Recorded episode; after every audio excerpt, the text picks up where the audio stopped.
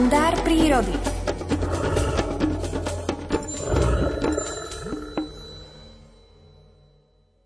Pohľad na zimujúce netopiere nie je vôbec strašidelný, ako to má zafixované väčšina ľudí z rozprávok.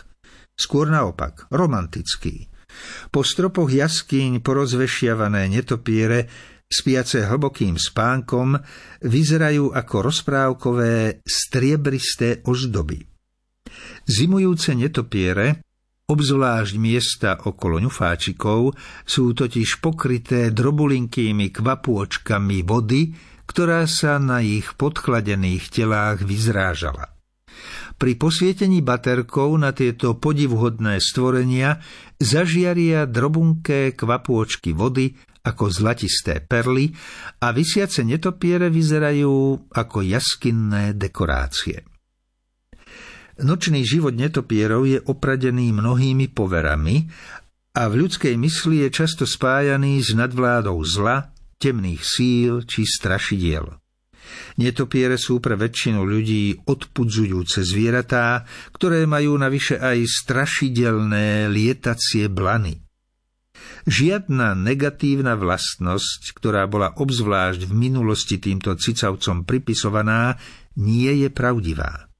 Poverí o tom, že sa nám netopier môže zapliesť do vlasov a len horko ťažko ho z nich vypletieme, sú nepravdivé, pretože netopiere sú vynikajúcimi vzdušnými akrobatmi. Pri prenasledovaní nejakého hmyzu sa dokážu vyhýbať aj tenkým vetvičkám stromov, v spleti konárov sa dokonale orientujú pomocou tzv. echolokácie. Do priestoru okolo seba vysielajú ultrazvukové vlnenie, ktoré pri odraze z priestoru bleskovo vyhodnocujú. Vrcholom priestorovej orientácie netopiera je schopnosť presne lokalizovať letiacu korisť, ktorá neustále mení smer. Dokonalému netopieriemu radaru neunikne ani cikcakovito kľučkujúca korisť, ktorá skončí v jeho papuľke.